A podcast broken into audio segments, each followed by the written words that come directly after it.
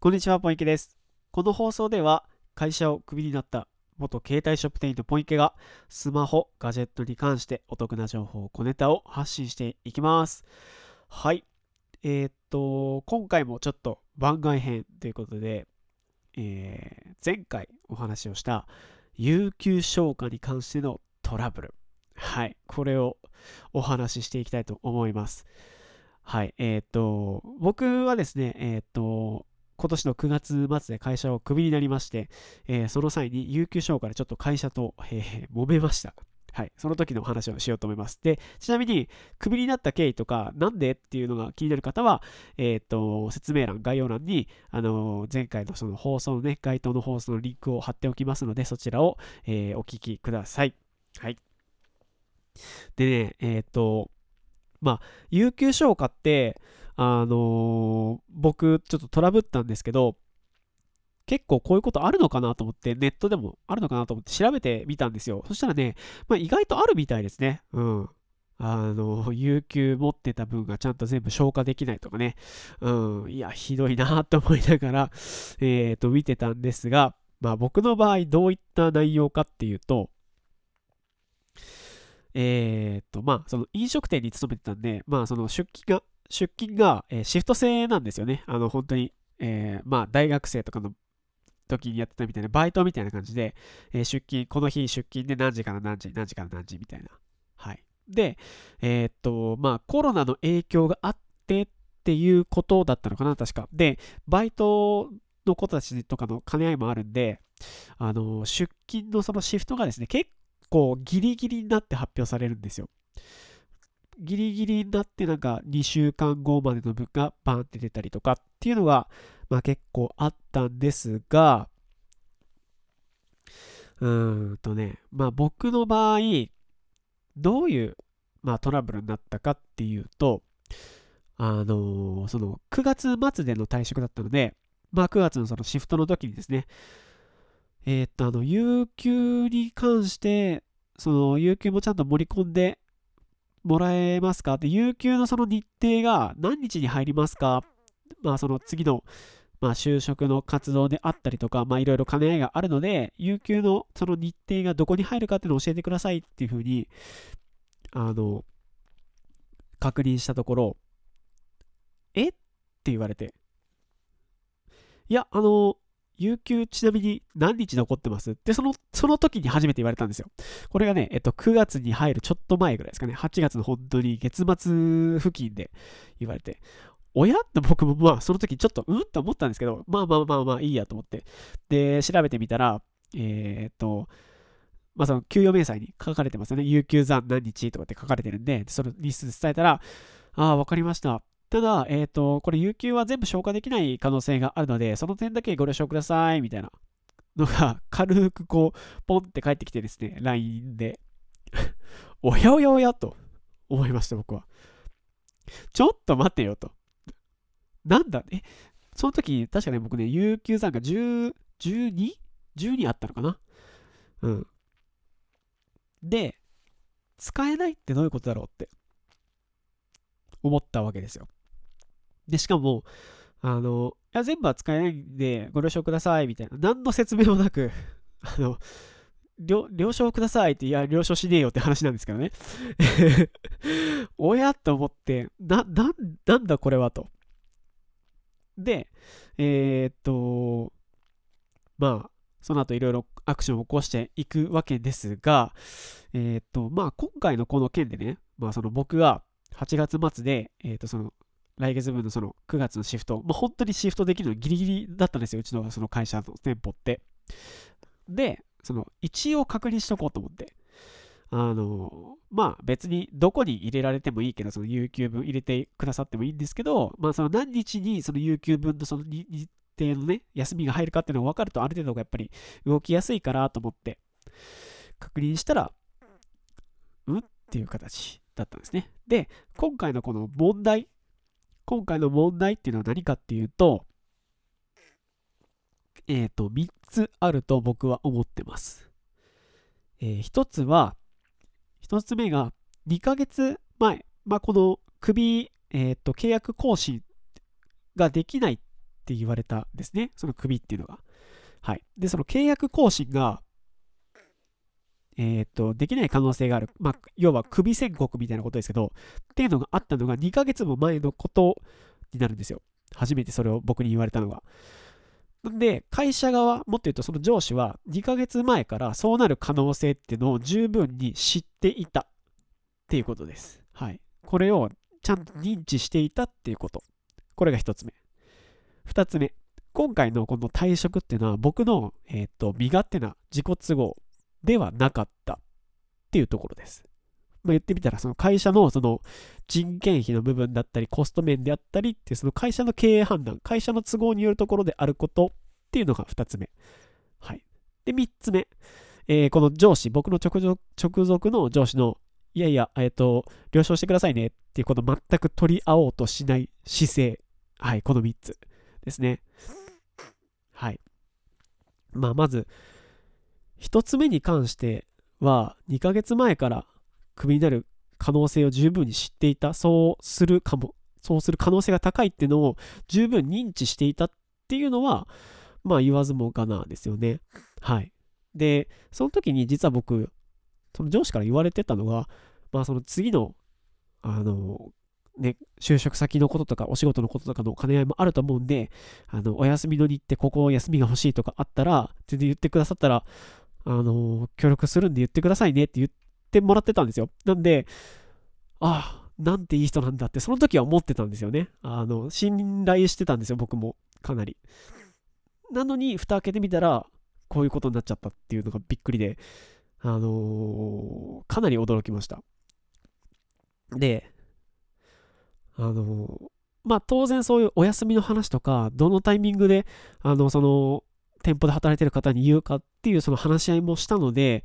当然のことながら僕はその有給のこともちゃんとしっかり考えてくださってるって思ってしまってたんですね。まあ、ここはね、あの僕はその信頼しきってしまっていて、そこをちゃんとしなかったっていう僕の落ち度もあるのかなと、今となっては反省します。やっぱりそこはちゃんと詰めておくべきだったなと。任せっきりというか、その信頼しきっちゃうのは良くないんだなっていうのは思いましたね。うん。で、えー、っとね、そう、2番目。2番目のこのことに関して、身勝手な自己都合ではなくて会社の都合である経営判断によるところでの、まあ、今回クビになったっていうところ、はい、なんですけれども、えっ、と、例えばね、例えば、僕、その9月末で、あの、契約を、えー、まあ、終えて、更新はなしっていう形での、あの、退職なんですけれども、あの、例えば、僕がこれはね、9月に入っていきなり辞めます。えー、9月末、今回のこの契約期間終了に伴って、もう今月で辞めますとか、えっ、ー、と、もっと例えば極端な話すると、えー、2週間前とかに、えっ、ー、と、今、え、今月のこの2週間後に、え、もう僕辞めますとか、だったら、は、あの、わかります。いやいやいや、お前、そんな急に、そんな急に辞めるって言ったら、そんな勝手なことないだろうと。それはもうシフトの兼ね合いだとか、そんないろいろ引き継ぎだとか、そんな、その他いろいろあるから、もうちょっと有給は無理だわと。言われるんであればね、確かにそれはそうだと。はい。それはもう筋が通ってないですから、あのー、わかります、それは。ただね、ただ違うんですよ。僕は別に、えっ、と、もともとその会社でもし働けるんであればそのまま働きたいっていう意思はあったし、うん。まあ、今回のその、移動、移動の願いを断ってっていう、まあ、経緯だったんですけども、そこに関しても、あの、やっぱりその家庭の事情とかがあってですね、っていうところになるので、うん、急に僕もね、急にふっと言ったわけでもないし、なんならその、まあさっき1つ目のことでも答えましたけど、2ヶ月前からその会社側からこう、契約が更新できない可能性が高いと示唆されてですね、っていうのがあるので、そこはちょっと違うんじゃないかなと思ったんですね。はい。はい。で、3つ目。これがね、これがもう僕の中で本当に許せなかったんですけども、あのー、何の話し合いもなく、何の説明もなく、えっ、ー、と、まあ、えっ、ー、と、有給は全部使えない可能性があるんで、えご了承ください。ポンって、それだけ、そのメッセージだけっていうのがね、もう僕はね、もう本当にね、この人ちょっと人として大丈夫かなっていうのが あって、もう許せないなっていうか、ひどいなと思ったんですよね、その時に。で、まあ、僕もその、立つ鳥、後を濁さずじゃないですけど、できればその穏便に済ませたかったし、あの、感謝もしてるんですよ。その会社にもちろん。あのすごいいいところだったし、たくさん、あのいろんなことを経験させてもらったし、基本いい人が多かったんですけれども、どうもその直の、直の上司の方とはね、あのちょっと合わなかったっていうのがありまして、うん、あったんですよね。で、えー、っと、まあ、どういうやり取りをしたかっていうと、えー、っと、まず、まあ、この今言った3つですね。その2ヶ月前からそもそもクビになる、クビにするっていうことは、えー、っと、会社側、直属上司はもう2ヶ月前からもうしっかりと認知をしていたっていうこと。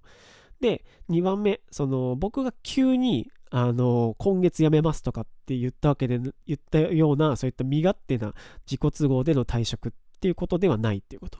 で3番目その上司が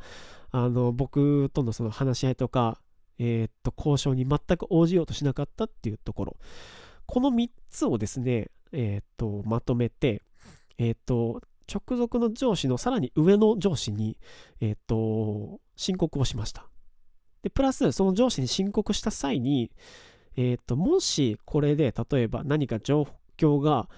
えーと、打開されないお話話し合いに応じてもらえないとか、えー、やはりその有給を全て消化できないとかっていう何かそういった一歩でも前に進まないのであれば、えーと、会社のその総務であったりとかそれでも無理であれば、えー、労働基準監督署の方にちょっとご相談させていただこうと考えておりますという旨をですね添えて、えー、と、直の上司のさらに一つ上のですね、上司の方に申告をしました。はい。結果だけを、えー、言うとですね、えっと、結果、まあ、その申告をして、その上の、上の上司の方とね、お話し合いをしたことによって、えっと、無事、有給を、えー、っと、獲得ができました。はい。えー、っとですね。なので、やっぱりその会社員ってどうしても弱い立場にあるんですよ。会社にあの普段は守ってもらってるんですよ。普段はね、会社ってすごいでもありがたいんですよ。ありがたいんです。あの一社員をしっかり守ってくれるんですけど、ともすると、会社を去る場合は、その、気をつけた方がいいです。えー、っと、守ってもらってたところから、要は抜けるので、まあ、その時にね、あのできればやっぱりね、僕みたいなパターンをね、あの、おすすめしないと、しないですよ。あの、やっぱり円満に退社する方が絶対いいし、うん、なんですが、もし、あの、例えばね、この有給のこととかで、揉めてたりとかする方がね、えっ、ー、と、いるのであれば、えー、しっかりそこはね、えー、っと、まあ、勝ち取るというか、しっかりその権利はあの主張した方がいいかなと思います。まあそこにあの身勝手な部分がないんであればね、例えばまあさっきも僕も触れたんですけど、例えばもう完全にお前それ自己都合じゃないかっていうような、あの急に今月辞めますとかね、あの、とかもう仕事嫌になったんで辞めますとか、っていうんじゃないんであればね、あの全然そこは主張していいかなと思います。はい。なので、まあ、そこをね、上の上の女子の方はしっかり判断していただいてですね、あの有給をいただくことができました。なので、まあ僕はすごくもう本当に感謝してます。うん。ですね。なので、まあ、その有給云々のことでね、もし困ってる方とかがいらっしゃるんであれば、しっかりとその状況を整理して、えー、っと、その上司、直の、直属の上司とのやり取りがうまく話し合いが進まないとかであれば、もう全然僕はもう飛び越えてもいいと思います。え、決定権を持った方にお話を持っていくとか、あとはその外部第三者の機関に、えー、っと、助けを求めたりとかっていうのは全然ありだと思うので、えー、と、泣き寝入りだけはね、あの僕もしたくないなと思っていたので、しっかりそこは主張していきましょう。はい。ということで、まあ、あの、有給消化に関してのトラブルをですね、えっ、と、僕の実際の経験談ですが、お話ししました。はい。っていうところですね。いかがでしたかね？えっ、ー、と、これを聞いてるあなたは何か参考になりましたでしょうか？はい。えっ、ー、と、もし参考になったら幸いです。で、あのー、なんかね、まあ僕も実際に経験した人間なので、あのこういうことで困った、困ってますど、これどうしましたか？とかっていうのがあれば、全然、あの質問、コメントでも、レターでも、Twitter の DM でもいいので、全然ご相談をください。お待ちしております。はい。よろしくお願いします。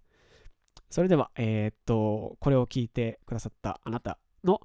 えー、今後がより良いものになるとお祈りしております。はい。今日も、えー、聞いていただいてありがとうございました。それでは、また次回お会いしましょう。ポイケでした。バイバーイ。